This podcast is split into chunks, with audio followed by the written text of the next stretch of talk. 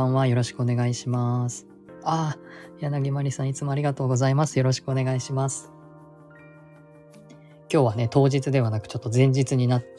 たのですけども、まあ、あらかじめね、知っておいていただいてもいいのかなと思ったりして、あの、前日にライブ配信をしようと思っております。あ、ミラクネコさん、こんばんは。お邪魔、お邪魔しますじゃなくて、ようこそ、あの、ありがとうございます。よろしくお願いします。よろしくお願いします。えっ、ー、と、明日ですね、あの、まあ、ニュースとかね、新聞とかでも取り上げられているので、皆さんもご存知かと思いますけども、あの、ただの満月ではなくてですね、皆既月食と天王星食という言い方でいいんだと思うんですけど、天王星もね、あの、満月と被ってですね、あの、姿を消すというのがあるようです。あ、千のボタンさん。こんばんは。よろしくお願いします。ありがとうございます。はい。あの、今日はですね、あの、この大牛座満月と皆既月食、そして天王星食という、その、まあ、天体イベントが、えー、大きな大きな、えー、天体イベントがあるんですけども、えー、その、えっと、イベントに合わせて、え最近はですね、皆さんに、えその、なんていうか、その日の、えエネルギーの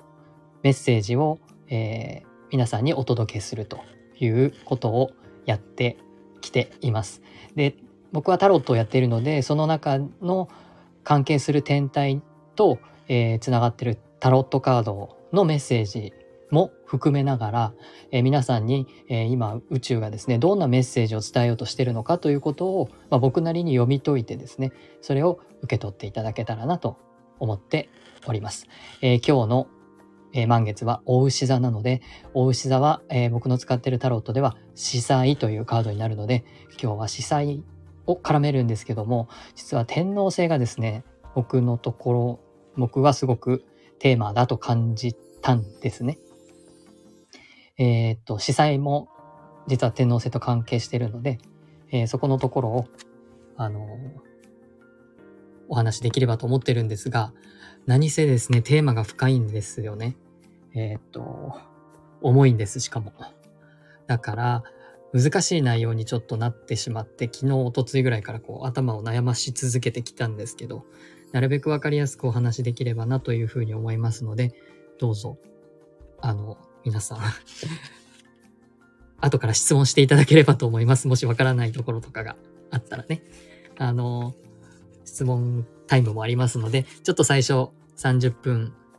40分ぐらいかかるかな。あの、お話をちょっと聞いてていただけると嬉しいなと思います。はい。どうかな。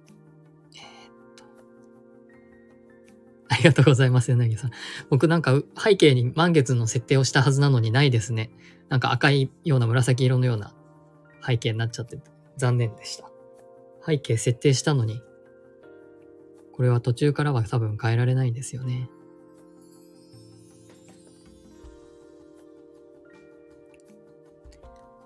はい。じゃあせっかくね、皆さん帝国というか、もう最初から集まってくださったので、あのー、ありがとうございます。外にね、ちょっと今日雲がうちの方は出てるんですけど、あの、さっきまで、えっ、ー、と、ほぼほぼ満月のような、えー、綺麗な月が見えてましたので、それ写真撮ったんですけど、なんか失敗しました。ありがとうございます。こんな感じの月ですね。なんか月食はね、あんまりこう、何昔の日本人は直接見ない方がいいと。縁起が悪いからということで、なんか池ですね。池とか川も、に反射させて、それを見てたみたいですね。なので直接見ない方がいいという、うん、言い伝えもあるみたいですが、僕は明日見ようと張り切ってはいるんですけども。あの、天皇聖職はなんかすごく本当にすごく久しぶりで、なんか数百年ぶりとか数千年ぶりとか、なんか、あるいはこ次がもうかなり先だとかいろいろ言われてるので、あの、特に天皇制の職を見るのをちょっと楽しみにしている感じです。じゃあそろそろね、始めていきたいと思います。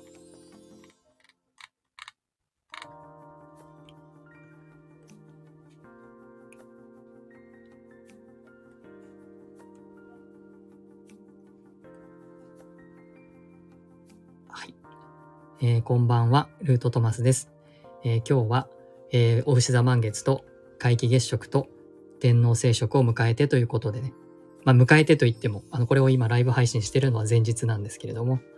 えっ、ー、と、2022年11月8日ですね、夜8時頃かな、あの、皆既月食は、あ満月は、あの、その頃に迎え、さらに皆既月食もその頃迎えるというような感じ。その例に遅れて天皇聖食も始まるというような日になります。あの、日本ではね、ちょうど夜の時間になるので、まあ、天気が良ければよく見えるんじゃないかなと思います。で、このトリプルのですね、非常に大きなメッセージ、えー、この天体現象からのメッセージがあるので、本当にどこを切り口にするかということでですね、かなり悩みました。ディープなメッセージでもあります。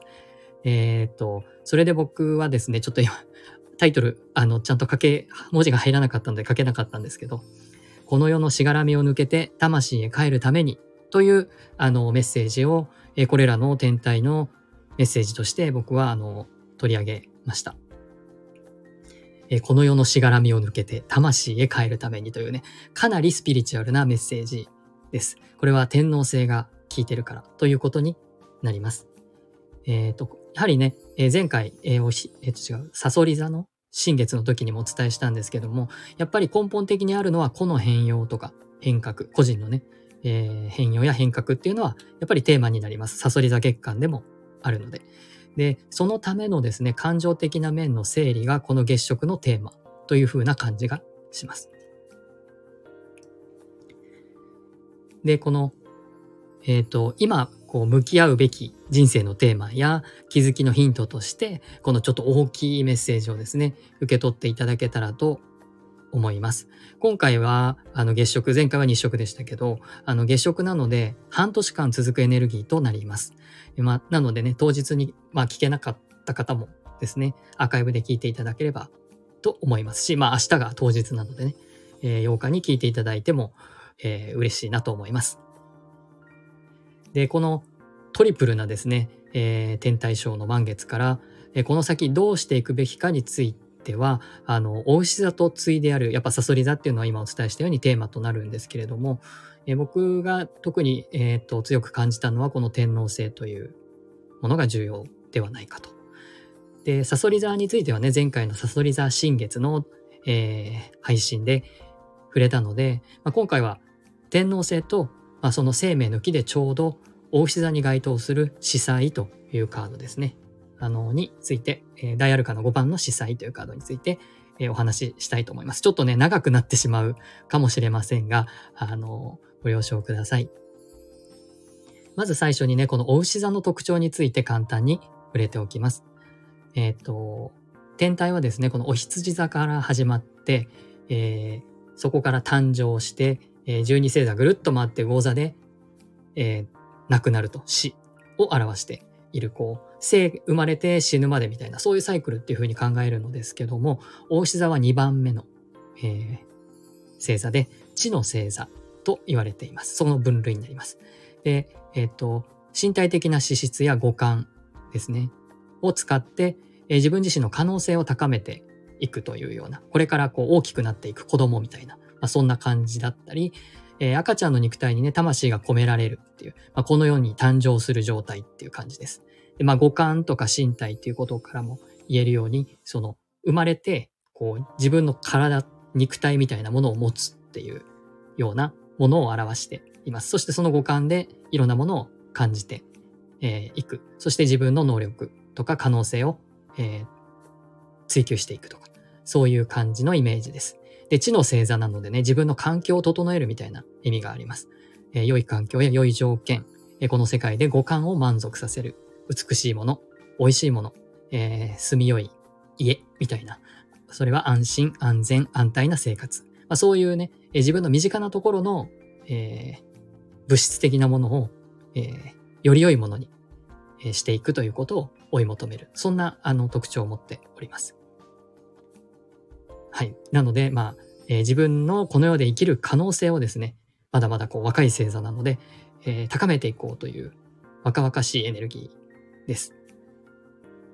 なので、えーまあ、そんなお星座なんですけれども、一方でこの天皇星っていうもう一つのあの、えー、っと、ポイントとなる星なんですけれども、これはあの変革の星っていうふうに言われます。えー、天王星が発見されたのはですね、ちょっと歴史のお話になるんですけど、1781年。えー、っと、ちょっと日本ではね、江戸時代の中期ぐらい、中期から後期にかけてぐらいのところになるんですけども、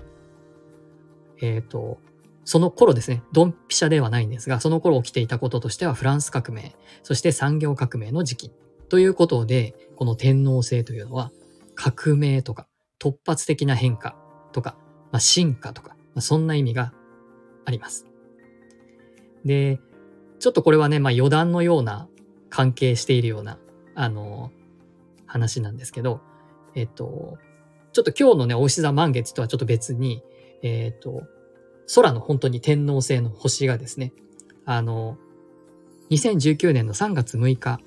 から2025年の7月25日まで、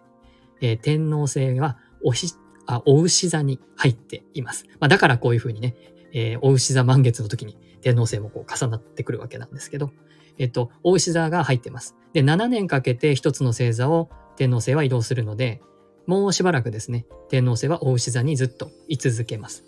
なので、こう、この変化とか革命とかですね、そういう、え進化みたいなものは、まあ、7年間かけてこうじりじりと変化してい、えー、くよと。大牛座なのでね、特にこう、ゆっくりゆっくり、えー、進化してあ、変化していくよっていうことですね。特にその天皇星が大牛座にいるという意味は、あの、大牛座のサインが示すものがじわじわと変化していくということを表しております。えっ、と、ちなみに2019年はですね、あの、令和になった年ですね。えー、そして2020年からはこの感染症が流行しだしたということで、皆さんの生活環境もじわじわと、えー、変わっていったのではないかなと思います。現在もね、含めて。まあ、それが、ま、天皇制が、こう、大牛座に入ってから起きていることっていうふうに考えると、なかなか強力な、強烈な星だなっていうことは、ちょっと、体感でも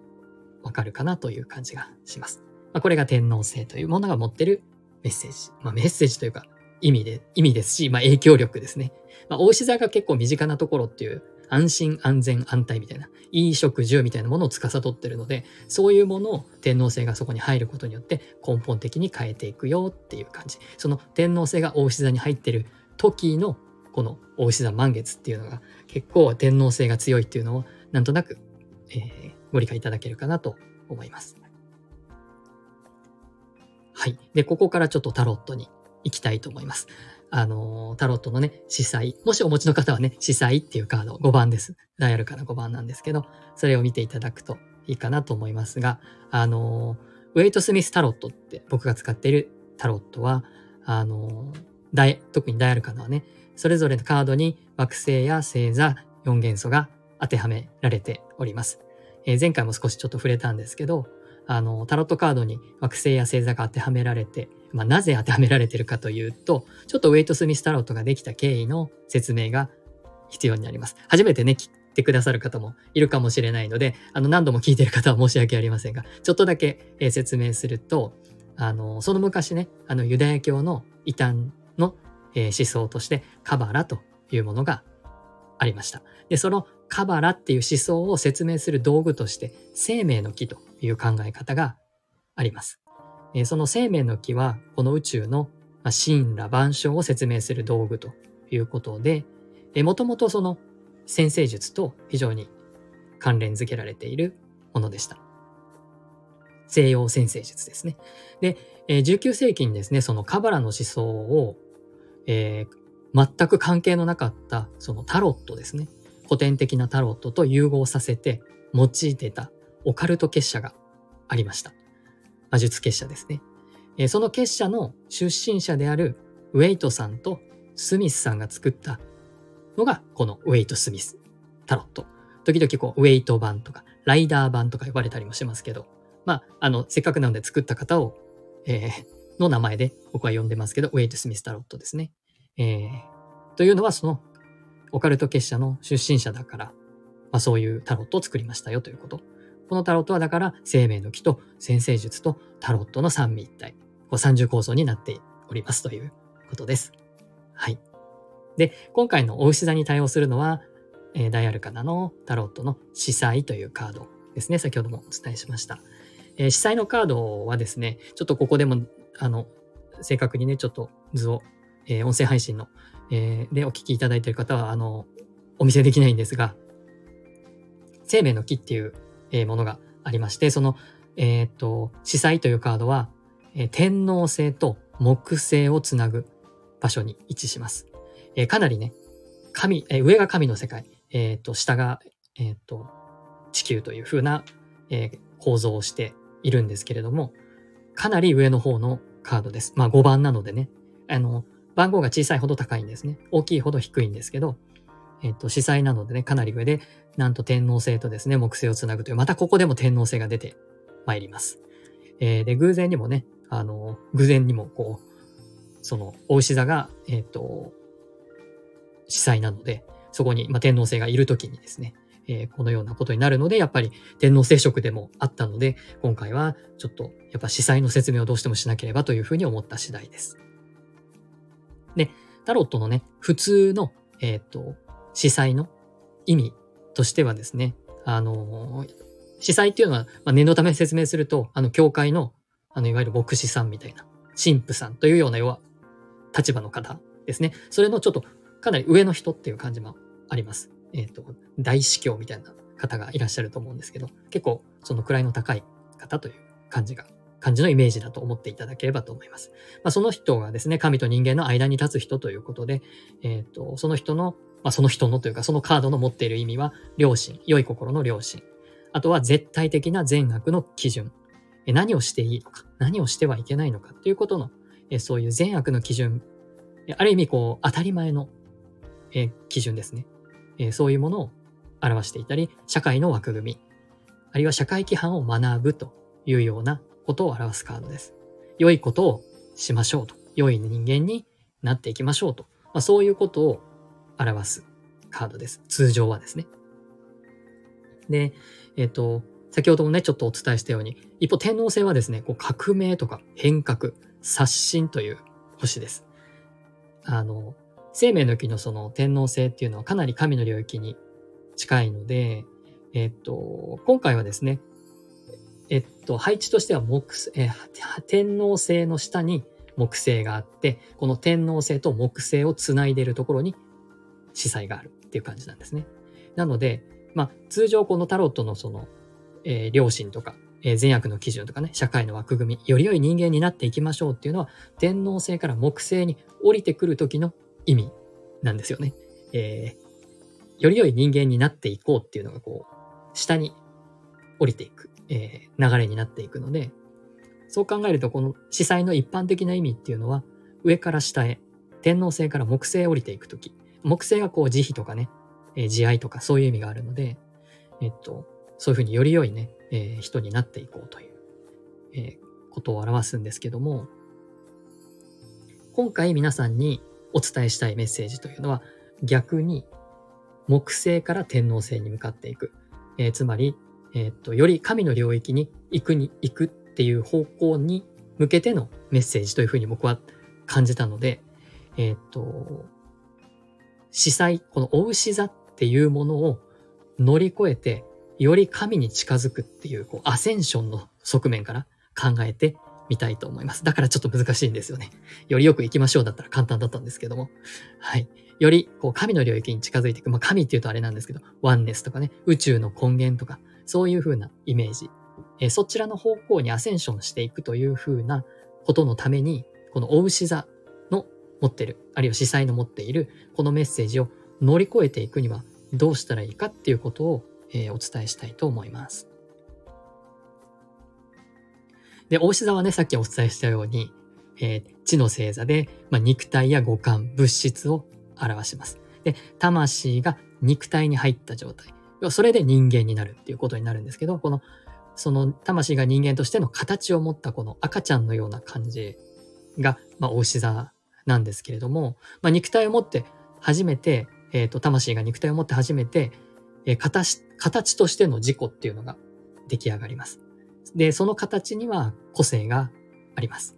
勝手に与えられます。髪の色とかね、背の高さとか、肌の色とか、性別とか、運動神経とか、あがいい悪いとかね、歌が上手いとか、手が器用とかね、丈夫な体とか、まあ、そういうふうにね、自分がはって気がついた時にはもう、もうこういう自分だったっていう、えー、それらは、まあ、基本的には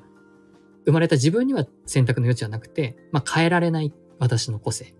与えられたものっていうのがあります。で、その与えられた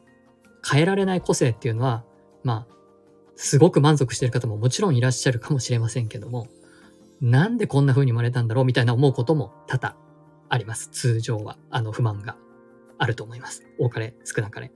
で、そういう自分の与えられたこの条件、身体的な条件、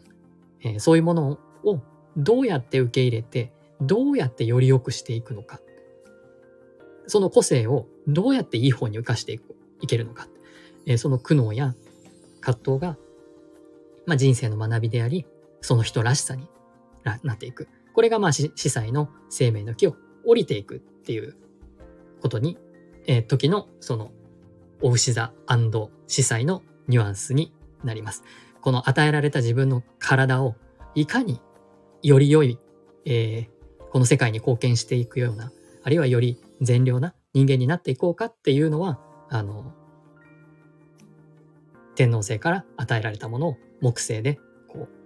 う受け入れていくっていうような、それが司祭というものになり、それが大志座であるということなんですけれども、じゃあそれを踏まえて、その下に行くっていう考え方を、の意味を踏まえて、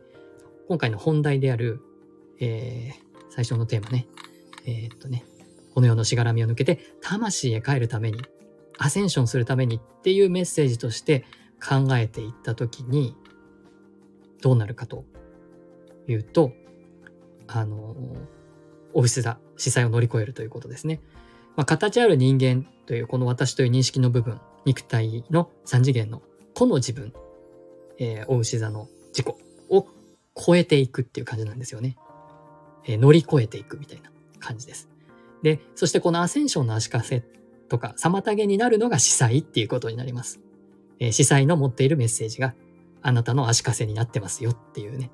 えー、感じです。具体的にはこの3次元の人間世界でよりよく生きようと頑張ってきたことへの執着手放していかなくてはいけないんですよっていうことになります。えー、お牛座的な面から言うと、まあ、よりよく生きてきた結果、得た良い環境、物質、地位、名誉、お金、豊かさ、愛する人々、まあ、家族や友人などに対する未練や執着も手放していくということになるんですが、あの、それは本当に簡単なことではなくってですね、なぜならそれが人生の成果だからです。あるいはこれ、ここまで、あの、若い方もいらっしゃると思うんで、ここまで頑張ってきて、今の自分があるみたいなこともあるでしょうし、本当に長く生きてきて、えっ、ー、と、自分がこれだけのものを得てきたっていう、なんていうんですかね。対価って言ったらいいんですけど、まあ、成果、結果なんですよ。え、そういうものをですね、手放していくっていうのは本当に簡単なことじゃないと思います。で、自分の中のね、悪い部分、邪悪な部分、えー、前回ね、サソリ座新月の時に見たような、醜い部分、見たくない部分、みたいな、そういうものを手放す方がまだ、まだ、えー、論理的には分かりやすくってですね、えっ、と、悪いものはそんな執着しないので、悪いものはもういらないっていうふうに捨てられるんですけども、良いことや努力をして得た愛着あるものまで、まあ、手放すっていうのは非常に難しいことだと思います。で、まあ仏教でもね、あのー、悪いことはもちろんししないんですけど、良いことをしたとしてもそういうものに執着一切しないっていう、まあそういう考え方があるので、まあそれに近いかなという感じはします。さすがその、なんですかね、司祭というね、僧侶ですね、同じ、えー、聖職者の、えー、カードなので、そういうふうに考えると、まあ良いも悪いも執着しないっていうのが、あの、ポイントになるんですが、まあ、司祭はその良いことっていうことを表すので、この司祭を手放していくっていうのは、良いことも手放していくということになります。で、その司祭の側のね、意味をもう少し、えー、深掘りすると、そういうことを、良いことまでも手放すっていうのは、えー、通常、罪悪感に苛まれ、まあ、葛藤が生じます。その良心っていうものを、司祭を表すので、まあ、そういうものに照らし合わせると、えー、せっかくそういうふうに大切に大切にしてきたもの、愛情を注いできたものに対して、まあ、そういうものへの執着を手放していくっていうことは、非常にね、えー、罪悪感や葛藤が生じることだと思います。でも、その罪悪感がアセンションの足かせになるっていうのが、この天皇制と司祭のメッセージです。その司祭を乗り越えて天皇制の方へ行くっていうことは、そういうことなんだということ。なので、天皇制はあなたがさらに上のレベルに上がるために、変化を促すために、その執着、罪悪感、その背後にあるものをあぶり出そうとしているのですということです。で、天皇制に向かうその司祭を乗り越えるっていうのは、まあこういうね、難しい、説明するのも難しいですし、実行するのも難しい、えー、そういうニュアンスを持っております。で、罪悪感の原因っていうのは何なのかっていうのは、やっぱり人それぞれで、このサソリ座月間っていう、前回サソリ座新月のところで少しお話したんですけど、内面に深い部分と向き合っていくっていうのがこのサソリ座のテーマになります。で、えっと、執着とか罪悪感の背後にあるものの多くは、カルマやトラウマです。で、大志座的な要素と司祭的な要素、えー、っていうのは、あの、自分の可能性を広げて、えー、より良い人間になるためのもの。ということは、つまりこの人間社会で、えー、ちゃんと生きていくために、えー、自分を守るために身につけたものだったんですよね。その人間社会に降りていって、より良い人間として生きていくというためにですね、善悪とは何か、良いことをするとは何かっていうことを学ぶとか、オフィス的な形では良い環境、えー、良い食事、えー、良い家、まあ、そういうものは、えー、自分を守っていくもの。だと、健全な自分、うん、健全ななんか人としてこう生きていくために自分を守るものだったわけなんですけども、それはあくまでも人間界では必要ですが、神の領域に行こうとするものにはもう不要だっていうものだっていうことを天皇制はですね、圧をかけてきてる感じ。です。あの、上と、上に行こうとしてる人に対してはっていうことですね。なので、まあ、今回のメッセージとしてはですね、自分の過去のカルマやトラウマに気づき、それを解消していく段階にいるんですよっていうことですね。えー、それそれでこのタイトルをですね、この世のしがらみを抜けて魂へ帰るためにとしました。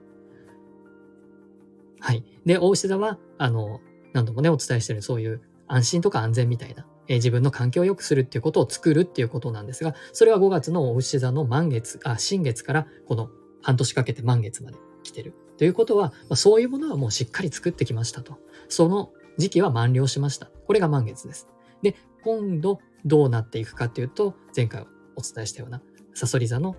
段階。えっ、ー、と、今度は、えー、私のためにじゃなくて、私たちのためにみたいな、まあ、そういうふうにもう少し視点を広げていくような感じですし、テーマがサソリ座の軸に移るので、今度は自分の内面を深く入り、その安心安全を作ってきた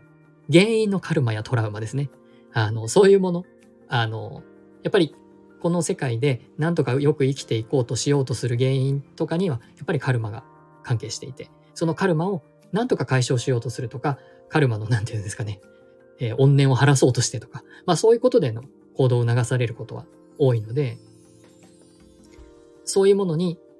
対して無意識に大牛座は安心安全を求めていったわけなんですけれども、その安心安全を求めていくっていうフェーズは終わりました。今度は、それはその外側ですね。自分の外側を固めていくっていうことになります。環境なので安心安全を作るということは自分の外をしっかりガードしていくということ。でも、サソリ座は今度内面に入っていくので安心安全を作っていく。原因のこのカルマは一体何だったのか、トラウマは何だったのかっていうことを見つけて、それを見たくないけど嫌だけど引っ張り出して、えー、もうこの内側と外側を統合して消化するというカルマを解消するという、まあ、そういう時なんですよっていうことですね。それによって、まあ、今までその安心安全を追求してきた自分っていうもの、過去の自分というものは、あの、自己イメージはね、この手、そこにまた天皇性が入ることによって、ドカーンってぶち壊す感じなんですね。えー、大きくぶち壊してですね、その自分の自己イメージを。そして自分の設けていた制限を取っ払って、それらが水に溶けていくような、なんかこう変容していくようなサソリ座なのでね、えー、ことを受け入れていく感じです。そうすることによって、上の次元に行けますよって、ワンネスの方向に行けますよという感じです。まあ、何が自分にとってのカルマなのか、何が自分にとってのトラウマなのかっていうのを、ま、見つけるのもですね、これもまた簡単ではないです。けれども、本当にそれが、えー、自分の、例えばね、何かに向き合ってる時、本当にそれが自分のやりたいことなの？とか、本当にこのまま続けていいの？とかですね、まあ、自問自答してみてください。これがサソリ座的な、こう、うん、なんていうか、深く入るっていう方向性になります。逆にこう、手放しなさいって言われた時に、なんか無意識に拒否反応が出たり、罪悪感や負い目を感じるようなものが、もしあれば、もし出てくれば、それが出てくるようにし、えー、仕向けてるのが天皇星なんですけども、えー、それが手がかりになります。それがカルマ、トラウマの、まあ、鍵というかね、まあ、それを引っ張り出す手がかりになると思います。なぜならその魂レベルではもう気づいているはずなので、えー、そうした罪悪感や申し訳なさ、良心が痛むみたいなことが出てきた場合に、まあ、それが足足かせとか執着になって、まあ、自分を抑えたり、騙したり、ごまかしたりして、なんとかこう、のらりくらりとね、あの、やってるのが今だと思います。まあ、今というかこれまでだと思います。で、この半年間っていうのは、あの、月食なのでね、半年間このエネルギーは続くので、えー、これがですね、えー、その自分の自問自答みたいなことをもうやり続けたり、何かが結構な変化ですね。そういう大きな、こう、自分の力ではなんかどうしようもない何かがこう起きるとかね。まあそういうことがあった場合、これ天皇制の力なので、そういうことがあった場合、それは自分が、あの、こういう、えー、執着とか、えー、そういう自分が話したくないと思っているものを、えー、見つめ直すっていうタイミングなんだなっていうふうに捉えていただく。まあそんなことをですね、こう、大牛座なので、ゆっくりゆっくり時間をかけてやっていく、自分を見つめていくっていうこと、そして解消する方向に、えー、捉えていくっていうのが、この半年間のやり続けると良いことです。もう何よりもですね、こう気づきっていうのが大切です。あのまあ、気づかないと始まらないですし、まあ、本当にこう手放す、本当に捨ててしまうっていうことよりも、自分の執着がそこにあるんだってことに気がつくってことが大事です。それが自分の、えー、カルマやトラウマが原因でこういうふうに執着してたんだなっていう、なんかこう、その仕組みみたいなものに気がつく。気がつくとですね、自然と手放せるのですよ。え、捨てたくないけど、捨てなきゃいけないの？みたいなこと。そこで止まっててはダメで、なんで捨てたくないのか、なんで手放せないのか、なんで嫌なのか、みたいなところにこう入っていくのがこのサソリ座のそういう自問自答みたいなところです。えー、なので、気づきを大切にしてくださいということでですね。はい。えー、結構ディープな、あの、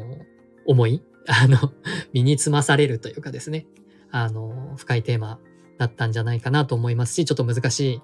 話だったんじゃないかなとも思いますけれども、まあ、最後にね、ちょっとこの、まあ、こんな感じでですね、僕は、あの、タロットや先生術、まあ、先生術はそんなに詳しくはないんですが、あの、生命の木とえー、絡んでいるその先生術的な面も使いながら、そのタロットのこういう絵をね、読み解いてい、えー、き、そしてこういうふうに潜在意識や、えー、その人のカルマやトラウマみたいなものも含めて、あるいは魂の声みたいなものも含めて、えー、深いテーマをお伝えするヒーリングセッションやタロットリーディング講座というのをやっております。ので、もし興味持っていただけたら、アーカイブの、あアーカイブの概要欄とか、あとはプロフィールにね、あのリンクを貼っておきますので、ぜひぜひアクセスをしてみてください。ということで、えっ、ー、と、この、この世のしがらみを抜けて魂へ帰るためにというテーマの、えっ、ー、と、大志田満月と皆既月食と天皇聖食の、あの、日のメッセージをお伝えさせていただきました。はい、ありがとうございます。ここからはね、あのーご質問を、えっ、ー、と、お聞きしていけたらと思いますので、えっ、ー、と、長くね、なってしまいましたが、何か聞いていただいてご質問があれば、えー、コメント書いていただければと思います。ちょっとね、えっ、と、お牛座と天皇制っていう、えー、二つのね、うんと、あと司祭か。あの、三つのね、あの、軸があったので、ちょっと話がややこしくなってしまってるとこあるんじゃないかなとは思うので、まあ、その辺のね、あの、わからな、わかりにくかったところとかがあれば、ぜひ、あの、コメントに書いていただければと思います。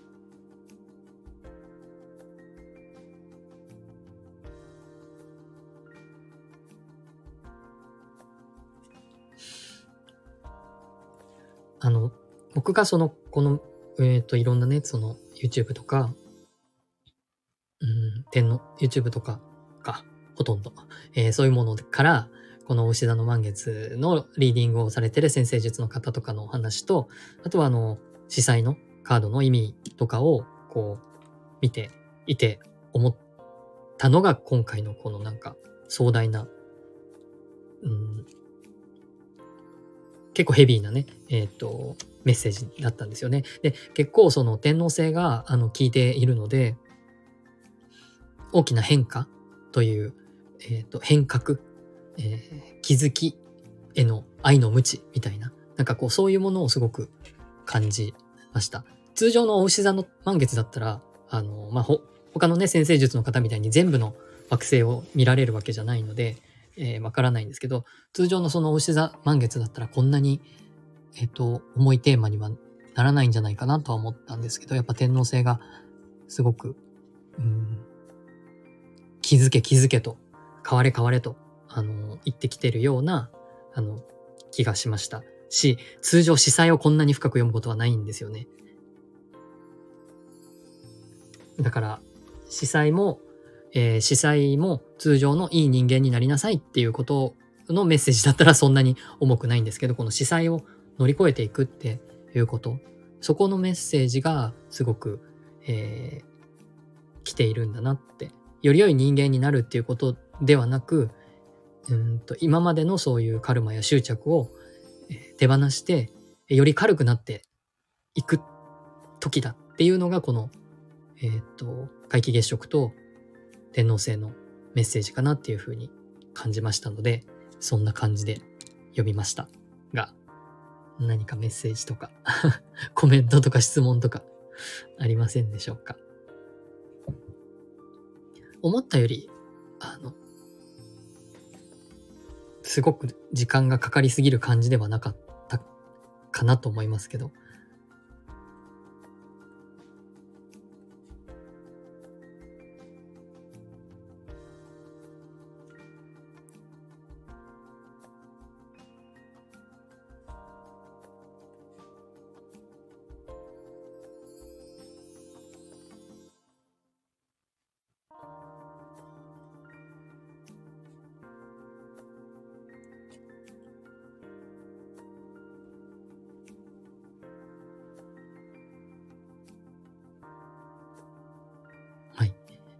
皆さんはね、明日月食とか見られますか？あの、うん、天皇星は僕ちょっと何日か前に肉眼で見えるかなと思って探したんですけど、月が明るすぎて、あの、見えませんでした。えー、っと、六等星という明るさで、通常その六等星っていうのは人間の目が、肉眼が捉えられる、うん、光まあ、光というか等、等級？という風な定義なんだそうです。なので、まあ、目のいい人とか、あと、とってもこう、暗い、あまり光に邪魔されないところにお住まいの方は、あの、ギリギリ、なんとか見えるかもしれないっていう程度の星なんですよね。だからなんか欠けているっていうものは、さすがにちょっと望遠鏡とかね、そういう、えー、ものがないと、え、欠けていってまた出てくるみたいなぐらいの大きさを捉えるのは肉眼ではちょっと無理かなっていう感じがしました。し、で、今回その、月食の途中で天皇聖食が始まるので、あの、月が隠れるんですよね。だから天皇星も見えるんじゃないかっていう、あの、まあ、肉眼で見えるっていうよりかはそういう観測できるんじゃないかって、あの、望遠鏡とかある人は言われてました。まあ、僕はないので、肉眼なので多分まあ、無理かなとは思いつつも、ちょっと東の空を眺めてみようと思います。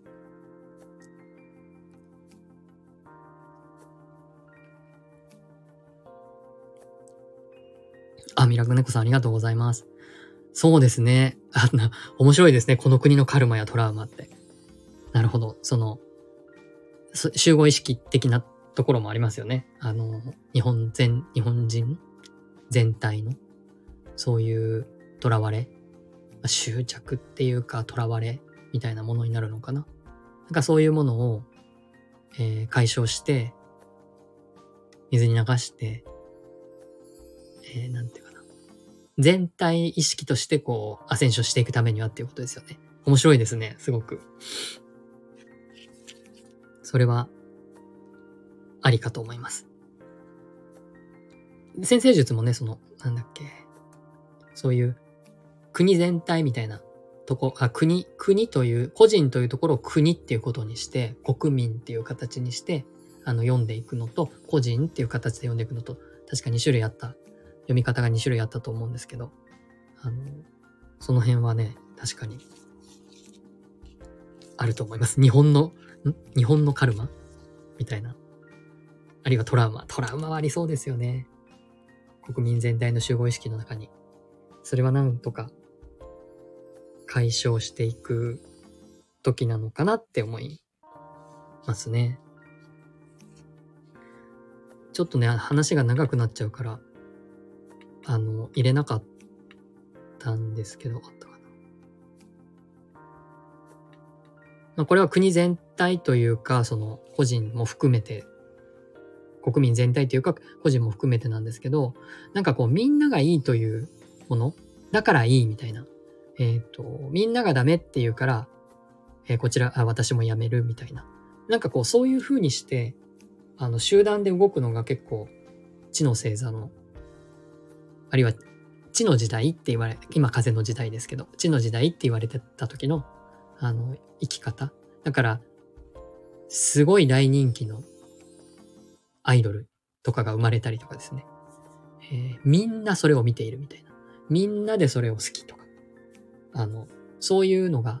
あったのがこの地の時代っていうことではあったんですけど、この大牛座に天皇制が入るってことは、そういうものはもうなしみたいな、終わりみたいな感じのことなので、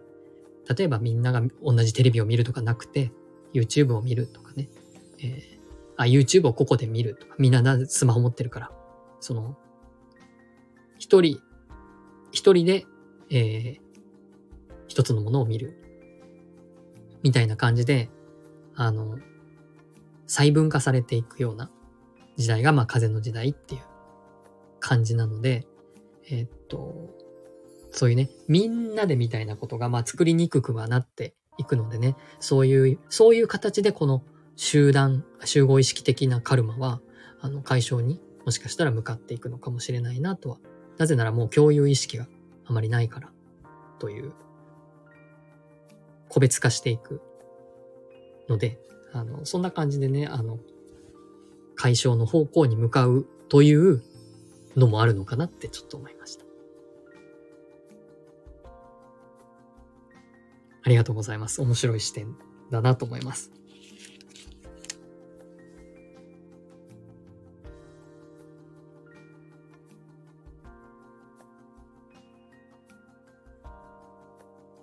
その司祭っていうカードが持っている、その良心とか良いことをするっていうことと、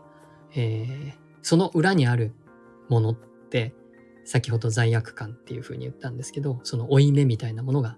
あるんですよね。負い目を感じるからそういうことはしないっていうことを判断するのが良心なんですよ。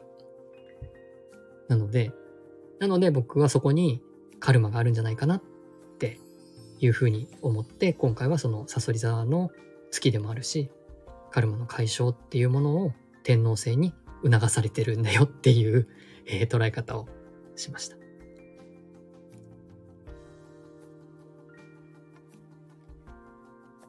なのですごくねこういうスピリチュアルなことをカルマの解消みたいな話まあカルマとかっていうのは仏教でもすごく言われていることなのであの必ずしもスピリチュアルじゃない方もねあの認識はあると思うんですけど、あの、そういう仏教とか、まあ仏教も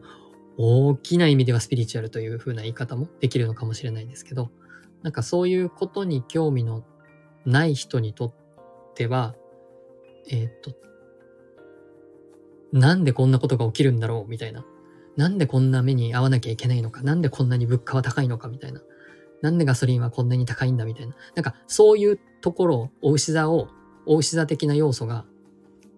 えー、崩壊させられていく怒りみたいな。なんかそういうところでね、あの、終わってしまう可能性もあるんですよね。えっ、ー、と、スピリチュアルとかに興味のない人なんか今まで作り上げてきた安心安全がどんどん壊されていくみたいな。なんてことだみたいなことで暴動になるみたいな。なんかこう、そういう、あの、側面もなきにしもあらずかなと思います。でも、天皇星はそういうふうに、えー、変化を、意識の変化を促すために物質的なその安心安全みたいなものをどんどん壊す方向に、まあ、2025年まで、えー、進めていく、じわじわと進めていくかなっていう感じですね。そうですよね。来てますよね。本当にそうなんですよ。僕もこの天皇星がおし座に入ったって聞いてはいたんですけど、いつからいつまでとか今回初めて調べてびっくりしたんですよね。まさにこの、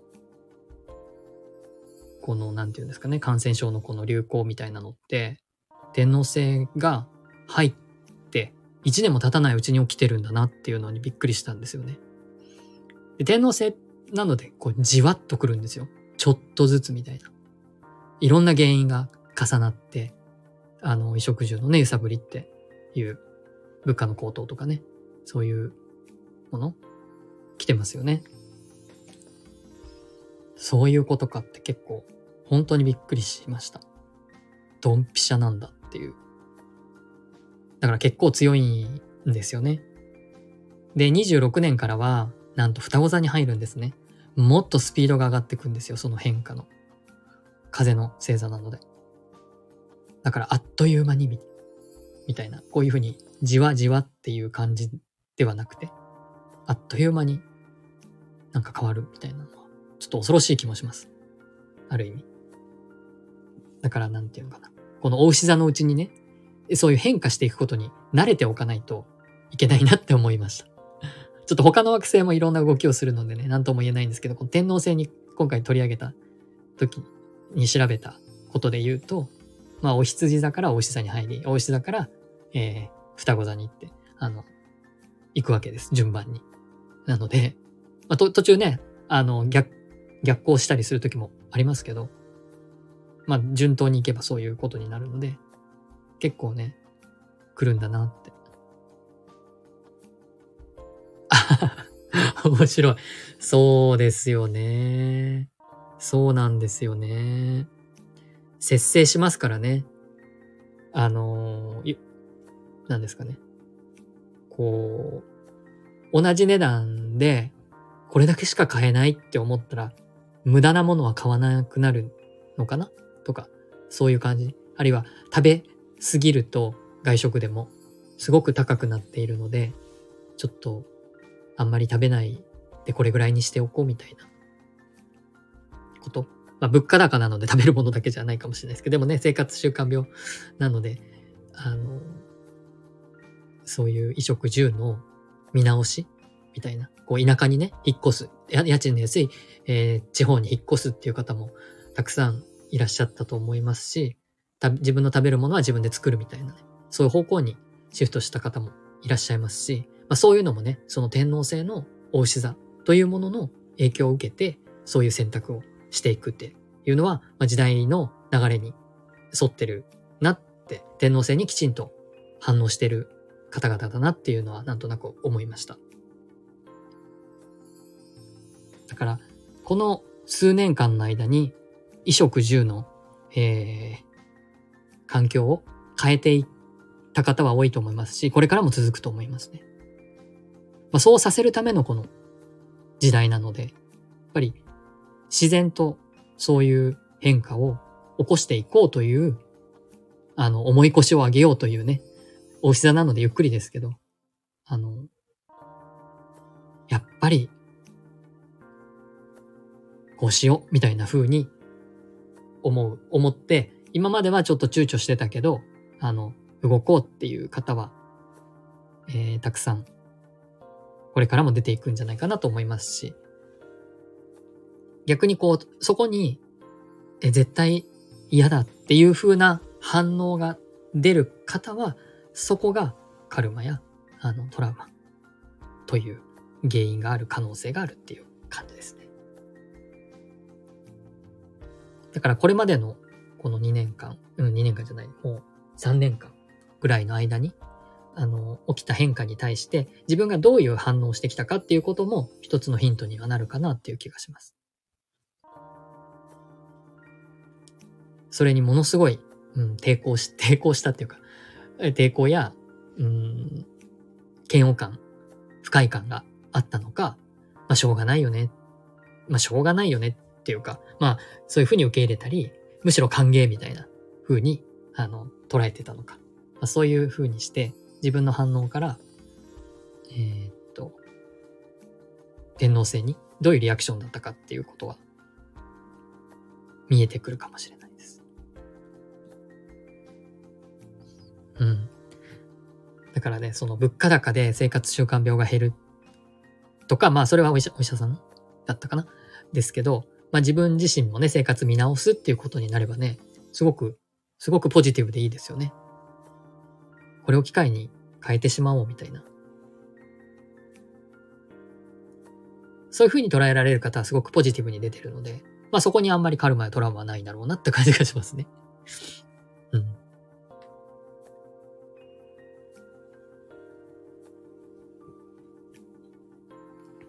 自分が田舎に引っ越してしまうのは、今までお世話になった人に申し訳ないとか、悪いからとか、家族に迷惑がかかるからとか、まあ、そういう感じのリアクションが出る、この申し訳なさ、罪悪感、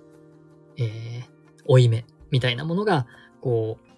自分は本当はこうしたいんだけれども、それやるのはちょっと悪いなって思うみたいなところがね、えー、が出てくるものに関して、が今回はその向き合うテーマのものです。ただ嫌ですね、それに向き合うのはね。あの、楽しくはないです。決して。むしろこう、蓋をしてね、自分を騙して、押し殺してる方が、まあ楽だから通常はそれを、あの、やることが多い。ですけど、うん、今回のメッセージは、そこに、まあなんか、詳しく僕わからないですけど、その t スクエアっていうのが結構いくつかあるというホロスコープだったみたいで、それっていうのは結構圧力がかかるということでもあるようなので、だましだましやってきたけどもう限界みたいな。もう無理みたいな風に思うこともあるでしょうと。この半年間の間で。で、それをもう限界満月なのね。月食、満月のこういうなんか月食のあれの時には、もうそのなんか、我慢が限界に達する、要は満ち満ちるみたいな ところがあるので、なんかそういうふうに限界を感じることも出てくるということでした。なのでね、あの、こう、騙し騙し、えー、いい人を演じていたり、周りに合わせて波風立てないで来たり、えっ、ー、と、何ですかね、周りの人のこう愛、愛を失わないために、えー、自分が犠牲になっていたりとかね。まあ、そういうことはもうできなくなるし、そういうことをしているとずっとカルマの解消やトラウマの解消ができないので、やっぱり自分に素直になるとか、うん、自分とちゃんと向き合うみたいな、まあ、そういうことがね、えー、結局は、あの、必要なのかなっていう感じがします。その、なんていうんですかね、揺さぶりがじわじわとこう、来る感じがあるので、そういうふうに自分に嘘をついて、周りのために、まあ、そういうのが良い時代もあったので、ちょっと前までは。なので、その切り替えがね、非常に難しく、切り替えようと思う時に罪悪感というのが生じるっていうのはあると思うんですけど、その罪悪感がヒントだよっていうのが今回の満月のメッセージです。それを乗り越えることが、まあ、アセンションへとか、波動を上げていくことへというか、そういうことに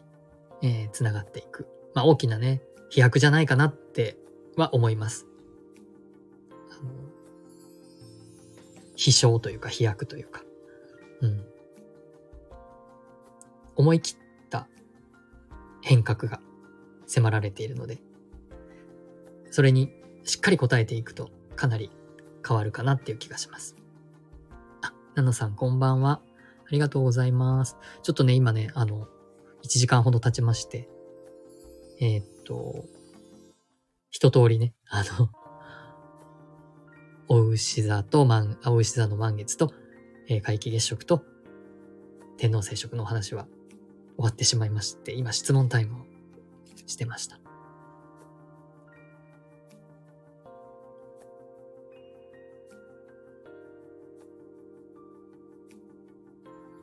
結構ね、あの、ディープな、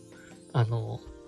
重たい、重ための、えー、深い話をしたので、よかったらね、あの、ぜひこの後アーカイブで聞いていただけたら嬉しいなと思います。あの、一言でね、簡単にメッセージ、あの、今回のその3つのね、天体の、えー、パワフルなメッセージは、あの、この世のしがらみを抜けて、えー、魂へ帰るために、というメッセージでしたよっていう感じです。一言で言うと そのメッセージからもですね、ちょっと壮大な話だなっていうのはなんとなく感じて、あ、アーカイブありがとうございます。ぜひ聞いていただけたら嬉しいです。あのー、えっと、このスタイフはライブなんですけど、えっと、このライブ配信した、あの、もので、えっと、そのメッセージの部分だけを、えっ、と、YouTube と、えー、ブログで、あの、文章と、あとちょっと生命の木の話をしてるので、どうしてもその画像がね、カードと、あの、ないと分かりにくい部分もあるので、ちょっと時間かかっちゃうんですけど、後々、あの、アーカイブ、あ、YouTube の方では画像付きで、あとブログの方では写真付きで、そして文章で、あの、今お話ししたことをまとめて、えー、順、順次アップしていきますので、もしよかったらね、それのリンクもえー、アーカイブの方にも貼りたいと。まだないんですけどね。まだ、あの、ないので、えっと、今のところはスタイフのアーカイブしかないんですけど、作ったらそこにリンクを貼っていくので、もしあの、司祭ってどんなカードなのとか、生命の木で、えっと、司祭はどこなの？みたいなあの話の中に出てくるんですけど、えっと、それが見たいという方はですね、ぜひぜひ、あの、YouTube とブログの方でもご覧いただけたら嬉しいですし、YouTube はぜひ、あの、登録なんていうんだっけフォローか。あの、チャンネル登録、よろしくお願いします。まだ、あの、アーカイブがあんまりないんですけど。という感じですね。はい。他に何かご質問がないでしょうか？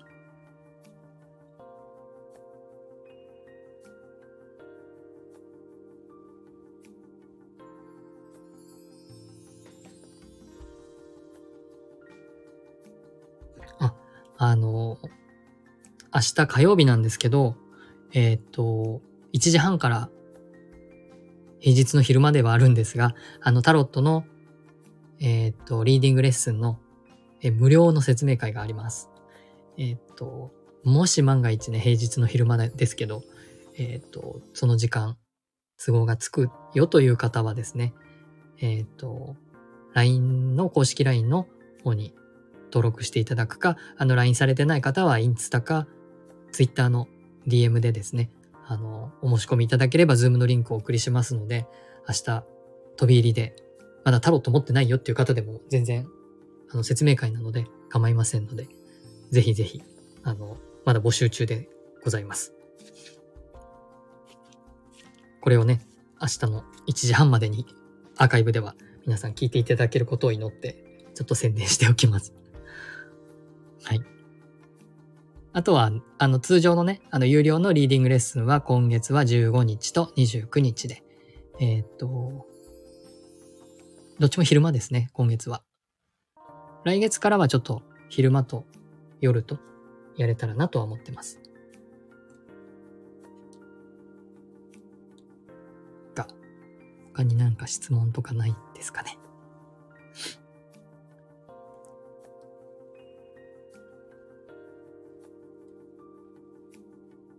や柳まりさんは、なんか大丈夫だったかな、質問。また後でね、あの、LINE で繋がってる方とかは、あの、メッセージで、あの、質問とかしていただいても、あの、大丈夫ですので、あるいは、他のね、SNS で繋がってくださってる方、あの、後からね、気がついてみたいな、あれば、あの、あるいはアーカイブ聞いてくださって、なんか質問あればね、あの、以前の配信のですけどっていう風で言っていただければ、あの、お答えしますので、お気軽に、えっ、ー、と、メッセージをしてください。あと、このスタイフは、あれかな？レター？っていうのが確かできたと思います。レターでいただければね、なんかレターから返信するみたいな。返信っていうのはその、収録で、あの、そこの質問に答えますみたいなのも確かあったと思うので、そちらでも全然構いません。それだとなんか収録もついでにできてしまうのでいいかもしれない。そっちの方が。あの過去のね、あのアーカイブを聞いていただいて、あ、ちょっとあんまり古いのはね、あの、あれですけど、あの、ここ半年ぐらいので、なんかご質問とかあれば、あの、ぜひぜひ、レターでもください。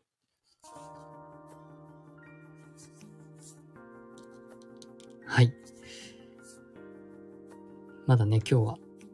前日なのでね、あのあれですけど、当日だと多分この時間皆さんこう、YouTube とかで、えー、月食の生中継とか、あの、実際外に出て、えっ、と、肉眼でね、月食を見てらっしゃるかもしれないなっていう感じですね。明日のこの時間だと。ちょうど。確かちょうど8時ぐらいから、あ、8時ぐらいかな。7時ぐらいから9時ぐらいの間で、えー、月食、日食、あ、月食、天皇聖食があったので、ちょうどこの時間だと 明日ライブ配信しても、もしかして誰も来ないかなとか思ったりして、ちょうど明日予定があったので、あの、今日になりました。次回のね、えっと、ライブ配信は、あの、新月かな？伊手座の新月かな、えー、少なくとも伊手座の新月には、あの、ライブ配信をまたしようかなと思ってます。えっ、と、11月24日ですね。えー、そこでできたらなと思います。まあ、満月はね、あの、最後に、えっ、と、手放しと感謝っていうことなので、明日はなんかこう、そういうエネルギー、エネルギーというか、その、手放しと感謝みたいなエネルギーです。で、新月は、えこれから自分がどうなっていきたいかという風な、えー、願い事を、えー、月に向かって、月に向かってというか、天に向かって、あの、意図するっていうのが、まあ、新月ですね。で、ここまで来ましたっていう感謝が満月ですね。なので、えー、皆さんの中でお牛座の新月に何か願ったことを覚えてらっしゃる方はね、それが、あの、このような形になりましたっていう感謝を明日はされるといいかなと思います。あ、すねちゃいそうですか あの、そうですね。満月とか、まあ今日からもうかなり、えー、大きな月出てたりしたので、そういう満月とか新月の時っていうのは体に、あの月は肉体を表すので、まあ、そこにすごく影響がある。新月の方ももかなり眠くなる。で、満月は具合が悪くなるみたいな感じの方もいらっしゃるみたいなので、もしかしたらね、体調の方にもちょっと、えー、変化が生じる方も、明日は月食もあるので、えっと、気をつけてください。あの寝、寝ちゃいそうな方はね、寝ちゃ、寝た方がいいと思います。早く、早めに寝た方がいいと思います。僕もね、明日、まあ今日も早めに寝ようかなと思ってましたけど、昨日遅かったので、あの、明日も今日も早めに寝ようかなと思います。あの、朝晩のね、非常に気温差の大きい時期でもあるので、本当に体調管理は気をつけたいですね。寝れるときは、あの、しっかり寝た方がいい気がします。はい。じゃあ他に何かご質問とかなければね、そろそろ1時間ほど経ちましたので、今日のライブは終了したいと思います。で、あの、ちょっと今日アップできるかわかんないんですけど、あの、明日かな？えっ、ー、とですね、アーカイあアーカイブというか収録で、あの、藤井風さんという方の、えー、グレースという歌と、えー、祭りという歌があるんですけども、まあ、それについてスピリチュアルの観点で、えっ、ー、と、収録をしてありますので、ちょっと順次アップしていくので、そちらもぜひ、えー、アップされたら聞いてみてください。はい、あ、ありがとうございました。手放しと感謝ですね。ハーモニーさん、こんばんは。今来てくださったのかな？ありがとうございます。フォローさせていただきます。手放しと感謝ですね。ありがとうございます。こちらこそありがとうございます。聞きに来てくださって。ちょっと、あの、1時間ほど前からね、あの、配信してるので、ちょっと内容については、えー、終わってしまったんですけど、あの、アーカイブになってからね、あの、ぜひ聞いていただければ嬉しいです。あの、明日の満月と月食と天皇星の食を迎えて、えー、この世のしがらみを抜けて魂へ帰るためにというメッセージを僕は受け取ったので、それを皆さんにというか、あの、皆さんにメッセージとして、えー、お伝えしました。30分ぐらいね、えー、熱く語ってますので あの、ちょっと難しいかもしれないし、わかりにくいかもしれないです。あの、重いメッセージなので、えっと、その点、ちょっと申し訳ないんですけども、えー、アーカイブにこの後なりますので、えー、その後に聞いていただけたら嬉しいです。ありがとうございました。こちらも、こちらこそいつも、え、聞きに来てくださって、え、コメントくださってありがとうございます。本当に皆さんが少しでも、なんですかね、波動を整えて、軽くなって、えー、生きやすくなるようにというか、うん、まあ僕はね、こういう配信しているのは、まあ仏教をやってるということもあるし、えー、まあスピリチュアルなまあ、仏教といってもこのかなりスピリチュアル寄りの仏教なので、こんな先生術とかタロットの話をしてるんですけども、まあ、これ、これもその仏教の教えというのが、えー、自分を整えていくということ、波動を軽くしていくということ、次元を上昇させていくということ、まあ、それが下脱につながっていくということ。なので、まあ、あの、先生術の話をしてますし、えタロットの話をしてますけど、あの、方向性としては、まあ、仏教とも本当にえー、比例、比例しているというか、連動しているというか、そういう用語はあまり使わないだけで、あの、伝えたいことは、人、その人、聞いてくださってる方が少しでも自分のハイヤーセルフとつながって、えー、軽くなっていくということを、えー、目指してお伝えしておりますので、あのそれを受け取っていただけたらなと思います。あ本当ですか？ありがとうございます。どの辺から聞いてくださったんでしょうか？あの、まあ、そんなにね、あの、ボイストレーニングとかしてるわけじゃないし、体をバリバリ鍛えてるわけじゃないんですけれども、えできる限り、この音の波動ですね、言霊とか、音の波動、え声の波動が、より良い状態で、皆さんに、あの、お届けできるように、うん、整えているつもりですので、え、そう言っていただけるとすごく嬉しいですし、まあ、ハーモニーさんっていうお名前も、あの、その調和っていう、えー、お名前なので、すごく素敵だなと思います。そういう聞いてくださっている方の波動も僕も受け取って、こうコメント書いてくださったりするのを受け取っての相互作用なのでね、お互いにこの声はね、あの出されてはないですけど、やっぱそれは文字にちゃんと現れてくるので、お互いの相互作用が生じているというふうに思います。あと、ミラクネコさんね、あの、素敵なあの楽器を演奏されて、あの、配信もされてますのでね、皆さんもぜひあの、ちょっと楽器の名前ごめんなさい、ど忘れしちゃいましたけど、あの、インドの楽器ですね。すごく素敵な、あの、ヨガとかね、そういう瞑想とかにすごくいい感じの楽器の演奏されて、アップされてるので、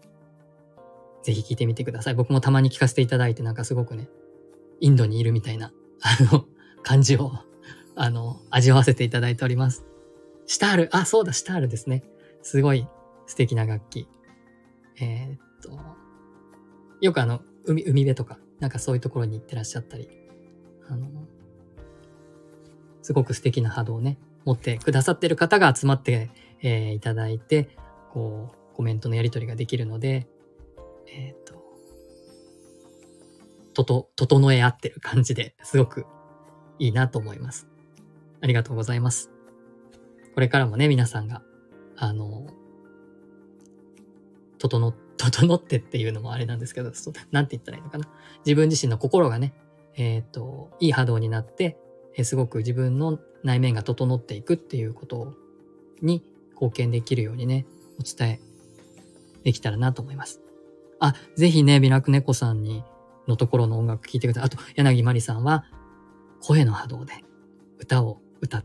ておられますので、こう皆さんのね、この、本当に、えっ、ー、と、それぞれのハーモニーが、あの、奏でられてるチャンネルをね、お持ちなので、ハーモニーさんのところはちょっと僕まだ、あの、伺ってないのであれなんですけども、ぜひ、こう、お互いに、えっ、ー、と、聞きに行かれると、またそれはそれでね、素敵、素晴らしいご縁が結べるといいなと思います。それがね、こう、スタイフのね、いいところですよね。こう、ライブとかに来て、そこで出会った人のチャンネルフォローして聞きに行ったら、なんかこう素敵な歌だったり演奏だったり配信だったり、楽器の演奏だったり、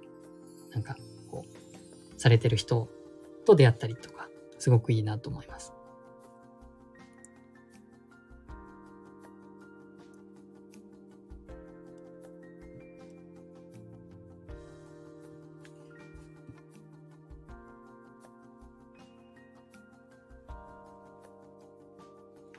ありがとうございました。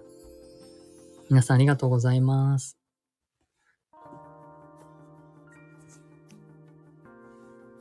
ぜひね、皆さんお互いにね、出会った人たちのところにも聞きに行って、こう、あの、アーカイブとかをね、あの、